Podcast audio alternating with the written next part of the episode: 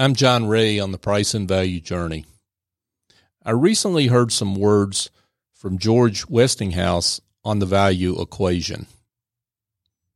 Well, it was probably not George Westinghouse himself, but actually the words put in his mouth. You see, I was watching a movie called The Current War, a movie which tells the story of the race between Thomas Edison and George Westinghouse to sell their competing visions of an electrical grid in the late eighteen hundreds.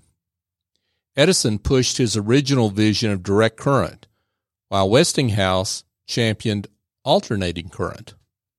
Westinghouse's vision won, as alternating current was much more effective and less costly to distribute over long distances.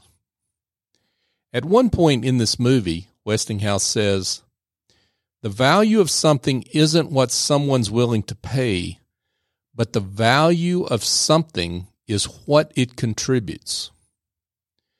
This statement is the value equation at work. When a client assesses your service or product, they are judging the contribution your services will make to their business and their life. For them to buy, they must perceive that the benefits they will receive, whether in money earned, time saved, pleasure derived, or something else, is more than the price they pay. The only person who can determine this value is the client. It's their perception, their determination of that contribution. As depicted in the movie, Westinghouse used the value equation to his advantage.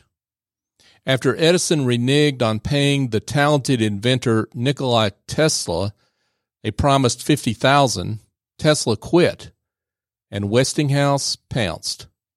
He offered Tesla a royalty of two dollars and fifty cents per A C horsepower, which would amount to much more than the flat fifty thousand dollars.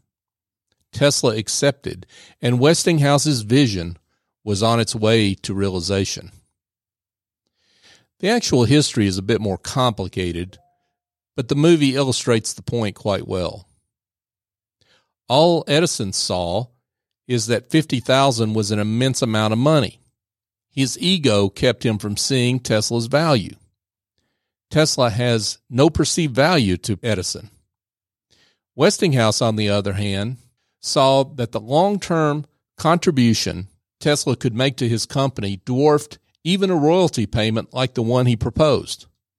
The value which was at stake was immense, the opportunity to build the electrical grid for the entire United States.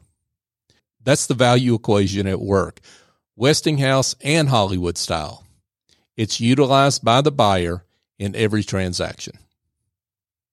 I'm John Ray on the Price and Value Journey.